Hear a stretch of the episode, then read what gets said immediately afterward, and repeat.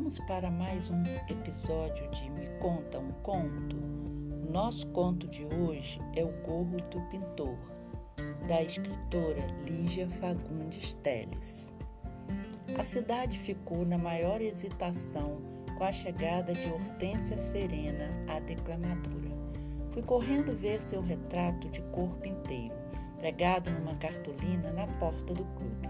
Fiquei extasiada Nunca tinha visto uma mulher assim tão grande, tão suntuosa, no seu longo vestido preto, os olhos revirados para o céu, os braços pendidos na frente do corpo, com as mãos fortemente entrelaçadas no gesto da Senhora das Dores na procissão da Paixão.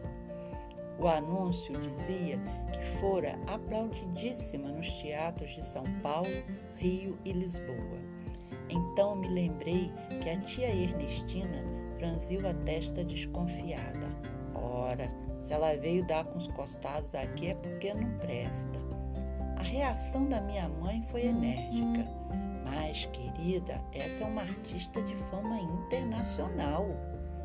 Foi a primeira vez que ouvi a palavra internacional e que ficou para sempre ligada àquela noite em que Hortência Serena começou a recitar e de repente abriu os braços, feito um enorme pássaro levantando voo.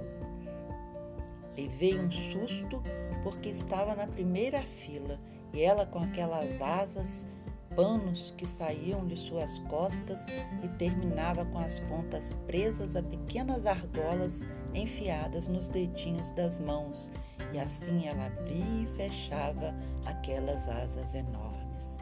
Baixei o olhar para ver se também os pés, compreende? Mas ainda bem que os pés continuavam pisando no assoalho, pés pequenos assim como as mãos. Usava sapatinhos de cetim com fivelas de pérolas.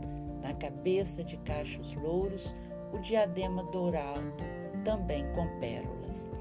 No começo dos recitativos, sua figura me empolgou de tal forma que eu só olhava, mal ouvia o poema no qual ela imitava a voz do vento, soprando e rodopiando numa ventania tão forte que eu chegava a me encolher na cadeira.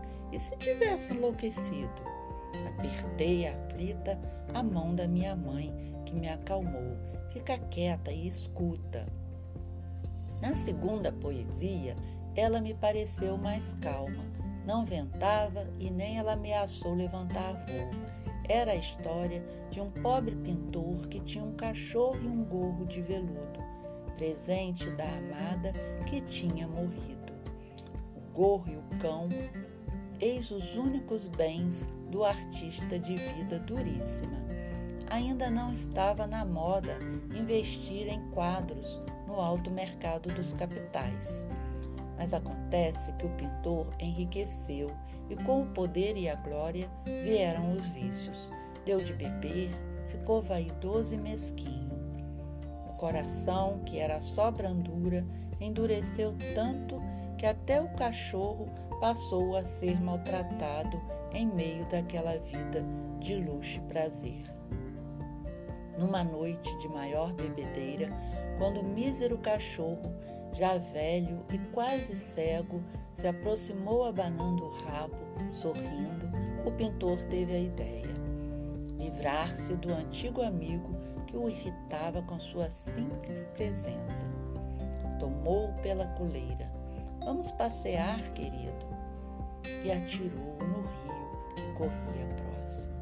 Mas, no instante exato em que o perverso se inclinou para tirá-lo nas águas, o gorro de veludo, única lembrança da antiga namorada, é arrancado pelo vento e cai no rio juntamente com o cão.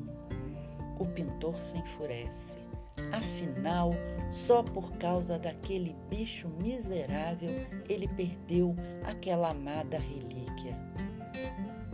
Volta para casa, deprimido, tenta dormir, não consegue põe-se a andar pelo casarão quando de repente ouve um estranho ruído lá fora. Alguém como que batendo fracamente, chamando, chamando. Nesse pedaço, eu já chorava tapando a cara enquanto a artista lá no palco, abrindo os braços, asas, perguntou com a voz do pintor: Mas quem podia ser naquela hora? Abri a boca. O pintor abriu a porta. Na sua frente estava o cachorro, pingando água e tremendo, tremendo, com o gorro de veludo na boca, o amado gorro do pintor aproximou-se, ganindo docemente, depositou o gorro aos pés do pintor e tombou redondamente morto. Nesse instante, a minha mãe já me arrastava para fora da sala, porque eu chorava alto demais. Ah, filha, tudo aquilo é invenção, não chore assim, é tudo teatro repetiu, enxugando minhas lágrimas e me conduzindo pela rua deserta. No dia seguinte, quando passei pela porta do clube, li a novidade escrita com tinta ainda úmida na cartolina: proibida a entrada de crianças.